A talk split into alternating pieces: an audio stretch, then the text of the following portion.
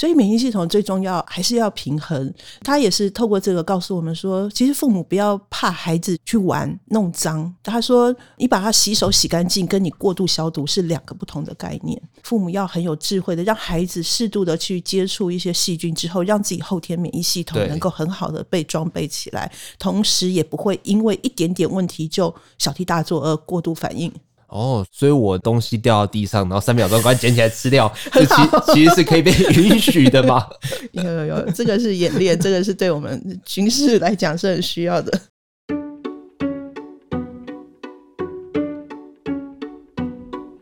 欢迎收听《迷成品 Podcast》，今天读什么单元？在每一集节目里，我们精选一本书，邀请来宾深度分享，也聊聊这本书带给我们的阅读趣味、启发与思索。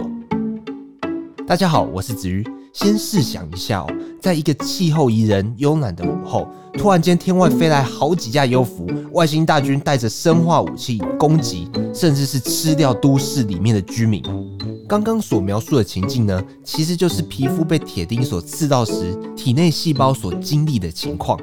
今天我们要谈的呢是免疫，而跟我们一起谈这本书的是本书的编辑陈怡夏编辑，欢迎怡夏。迷成品的听众好，我是怡夏。在我们谈论细胞们的天崩地裂之前呢、啊，想跟听众们分享漫画作品啊，叫做《工作细胞》，它将体内的细胞以拟人化的方式呈现啊。那其中本书提及的嗜中性球，也就是白血球、红血球啊、辅助 T 细胞、杀手 T 细胞等等角色们，都有在《工作细胞》这部漫画当中呈现啊。那我想先问一下一下。回到我们刚刚那个铁钉的那问题啊，当我们人被一个铁钉划到的时候，这些处在第一道防线的角色们，他们会如何反应呢？我们这本书的确在写到第一道防线，确实就是有你刚刚讲巨噬细胞、细中性球，还有树突细胞，他们会在第一时间立刻做出反应。为什么呢？因为免疫系统它其实最重要的功能就是去区分自己人跟他者，没错。所以当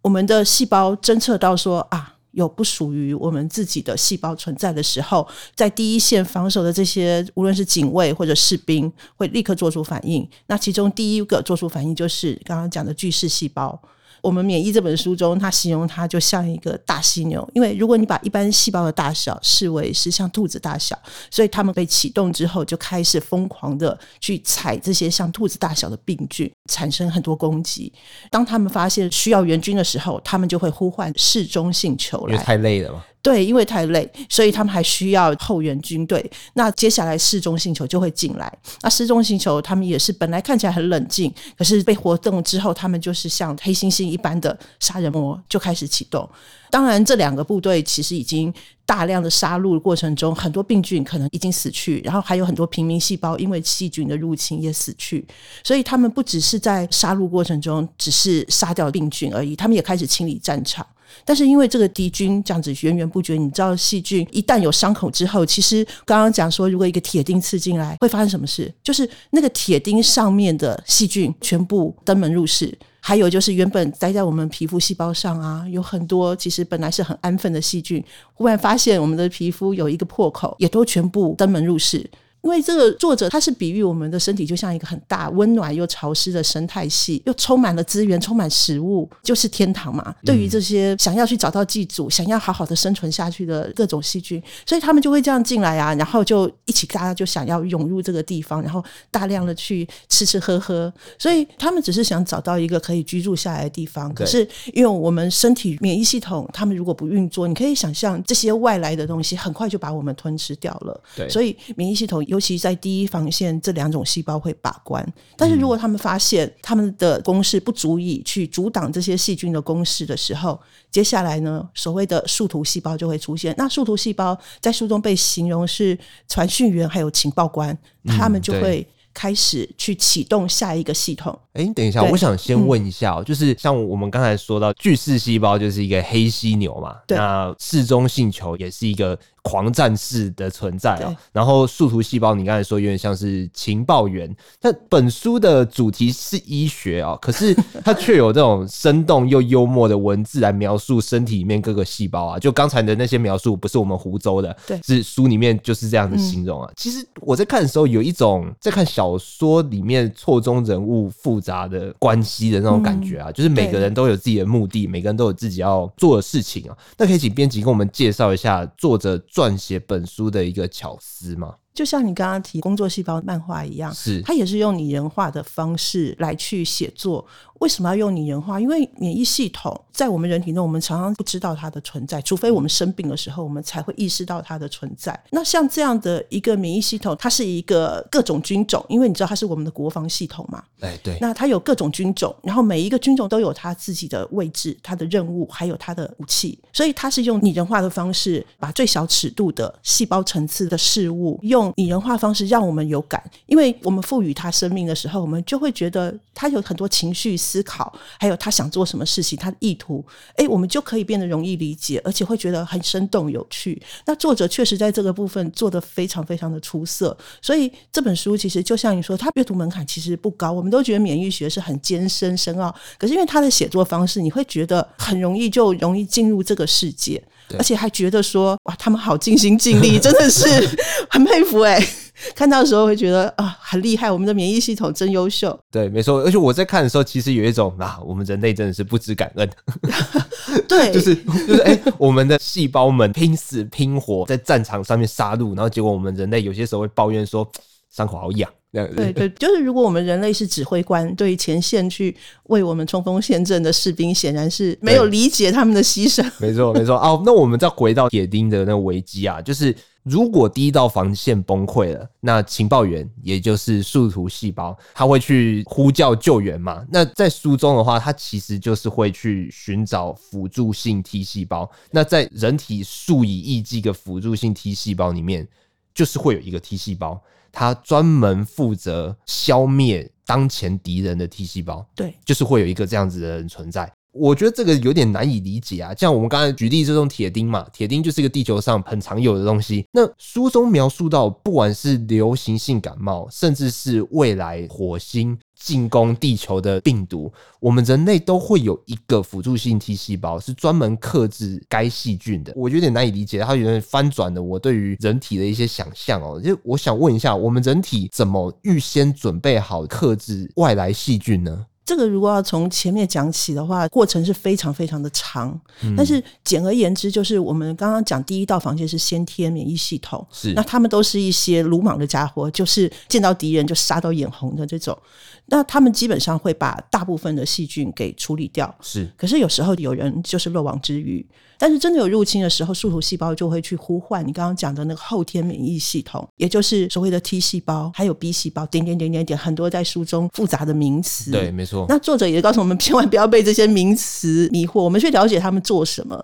可能比他叫什么名字更重要。那刚刚子瑜讲到说，每一个 T 细胞都会针对一个数亿种可能的病菌或者未来可能的病菌去做一个特化。你知道，第一防线就是。大量歼灭，而第二防线就是要做特殊武器，也就是针对性的，就是我今天每一个可能入侵的病菌，我都要为它特制一个武器，才能够瞄准嘛。因为我们要精准，我们没有办法再这样子大波的这样子去耗尽我们的资源。那这边我觉得有一个关键是说。今天我们会被感染，是因为细菌它的某些蛋白质或者病毒的蛋白质，它本身所形成的一个像是积木块的东西，跟我们的细胞产生结合的时候，它就可以入侵到我们的细胞里面。但是这个蛋白质在这个地球上是有限的，因为我今天骑摩托车来的时候，我就看到车牌，我就在想这个同样的问题，怎么样每一个病菌都可以。找到一个我们的 T 细胞去针对它，把它歼灭掉。那你看我们的车牌前面有三个英文字母，后面有三个数字，然后上面会有一个台北市或者桃园市或者花莲市。那你可以想想，这里头可以组合出多少个车牌？哦，算很多，但是其实不是无限的。对，也就是说，我们的蛋白质所组成的那个积木块，它是有固定形状，这个形状它不是无限的。那它本身组合起来可以组合成上亿种不同的形状。因为病毒或者细菌，它们也是蛋白质组成，所以它们也是用积木块的概念去入侵到我们的细胞，所以它们也是用同样工具，我们也是用同样工具，所以它们有多少个可能性，我们就可以透过这个积木块的排列组合去创造出多少可能性。嗯哦、细菌它终究是蛋白质组成的，对，不管它是多么新的流行性感冒，或者是它是从宇宙飞来的，但它终究是细菌。那人体就是有办法用。蛋白质的数亿种排列组合，准备数亿种武器，然后等你进来的时候，就是大海捞针，挑一个哦，好，你上这个样子。没错，所以说 COVID nineteen 也是一样的原理。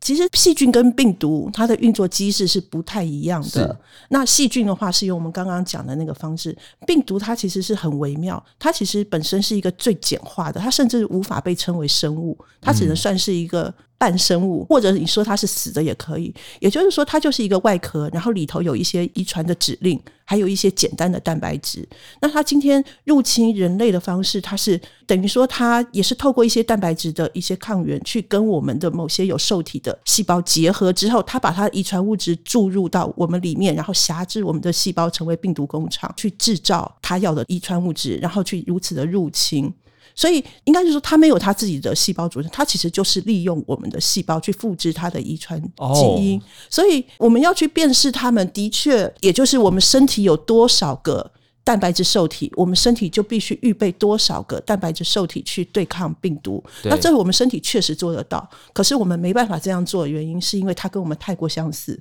嗯、所以，当我们如果找到一个抗体去对抗病毒的时候，其实同时也会去伤害到我们自己的身体。哦，会错杀无辜这样子吗？对。这些特化的 T 细胞，或者说这些特化的抗体，他们必须能够去分到底是敌军还是我军。那如果今天启动了这个杀戮行动，可是却无法区分敌我的时候，我们身体会受到很大很大的伤害。嗯，那这就是病毒跟细菌不太一样的地方。哦，所以病毒是一个更进阶的东西，我们免疫系统必须发展出一个更进阶的机制去对抗它。没错。那我想问一下，疫苗这个东西，它是如何帮助到免疫系统的呢？它是利用我们后天的免疫系统，它会对曾经感染过的病菌，它会产生记忆，也就是有一种细胞在你病后会产生，就是本来叫做辅助 T 细胞或者叫做杀手 T 细胞，但是它会转换成为记忆的 T 细胞。往后你再遇到它第二次的时候，它会在更前端的时候就去辨识出来这个我曾经认识过，然后它会在更前端的时候就会去把它歼灭掉。所以就不需要到第二层的后天防御系统全面的启动，它会抵达第一层，然后等待相同的敌人再次到来，它会直接预先的解决这件事情。这样，它是靠记忆。了解，因为其实 COVID-19 对这几年的那个影响，我觉得已经不需要再多说了。其实未来也很有可能会出现类似的疾病。嗯、那我在想说，我们是一个为自己的免疫系统着想的人类的话，我们有办法去支援或者是增强我们的免疫系统吗？这也是作者还蛮强调的一点，就是说，其实我们如果真的了解我们的免疫系统是这么数千亿个细胞这样交互而成为的一个组织、一个系统，去对抗所有的病菌，所以它不是一个单一的某个细胞去充电就可以发挥万能的作用去歼灭敌人。你可以想象，它如果是一个机器，它有非常多的把手，你真的无法去预想你在哪个地方拉了一下把手，后端输出的是什么。那换句话说，你想要去单一去加强你的巨噬细胞，或者单一去加强你的树突细胞，希望它传讯功能好一点，或者说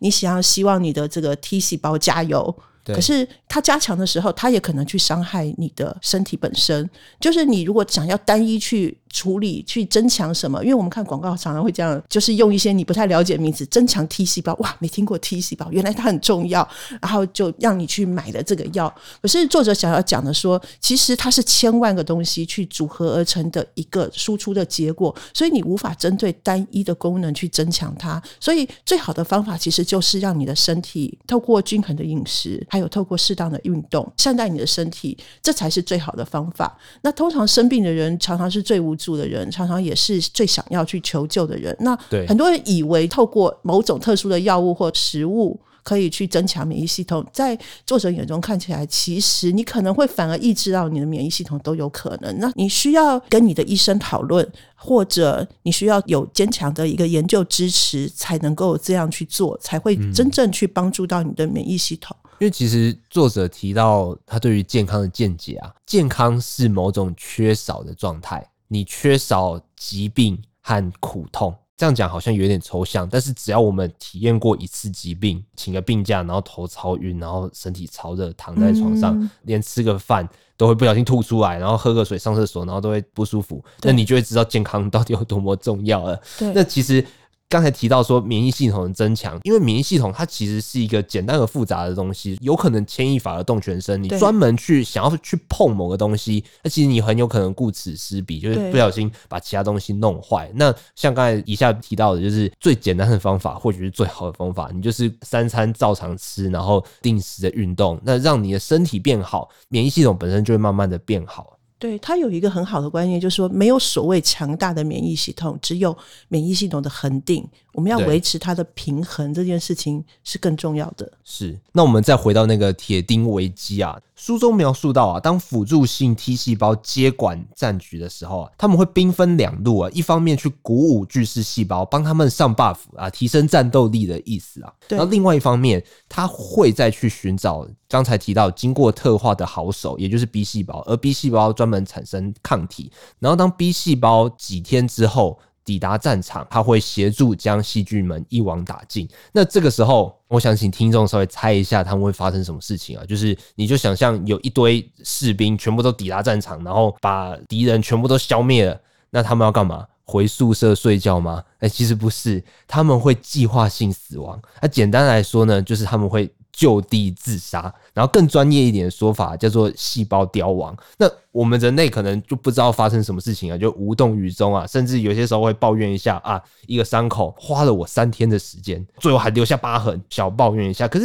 因为我们前面提到的一些原理运作啊，都是一些比较偏理性的描述，就想问一下。编辑读到这边的时候，你内心有什么感受吗？其实我没有受到这个拟人化的影响啦，嗯，因为细胞其实是没有思想、没有情感，他们就是完全按照蛋白质的指令在做事，所以其实我不会觉得很惋惜，我反而会觉得我们的身体机制真的很奇妙，而且我们每天都会掉头发，然后我们的表皮细胞都会一直掉落啊，这个其实在细胞层次是一个很自然循环的过程，因为我们要把这些老废的物质。还有这些已经水坏的东西，去把它替换掉，我们才可以不断的去新陈代谢，然后才能够好好的维持这整个人体系统好好的运作嘛。嗯、癌症其实就是细胞凋亡这个机制没有很好的发挥，对，没错。其实癌症大部分是老化造成的，也就是损毁的细胞它不断的去增生累积。就是它没有办法很自然的、很正常的去把一些老坏还有损坏的细胞去替换掉的结果。是，所以我反而会觉得说，我们的身体真的很了不起诶。如果没有这个细胞凋亡的这个机制的话，我们可能很快就会死掉。没错，我在读的时候也是有点小纠结啊。可是其实读到书中那个作者的一个描述啊，我觉得诶，那个罪恶感马上消失殆尽。他说，其实我们人类不用想那么多啦，因为免疫系统就是你啊。对对对，对，免疫系统就是人体的一部分，你知道吗？就是它可能跟你头脑正在想的那个思想的运作是同一个概念的东西，它就是你本身这个样子啊。那我们刚才提到了好几个角色啊，什么情报员啊，什么战士啊等等等。那其实书中对于免疫系统很多细节啊，都画成一个很详细。而且有趣的故事啊，其中还包括 HIV，就艾滋病毒，它其实是有一种披着羊皮的狼啊，它就是假装自己是平民，然后偷偷的搞破坏。对，然后还有过敏这件事情，对，过敏这件事情就有点像是免疫系统过度勤奋的工作，然后让你激动，对，过度激动，然后让你的组织液整个爆发出来，然后你的喉咙或者是你的某处吃到了一些东西之后，就整个大肿胀。还有一件事情就是免疫系统许多细胞是需要去上大学的，然后他们才能有更好的技术，然后才不会错杀无辜嘛。但是想问一下编辑，就是你对哪一个系统最印象深刻呢？我其实印象最深刻的还是那个寄生虫的部分，我不知道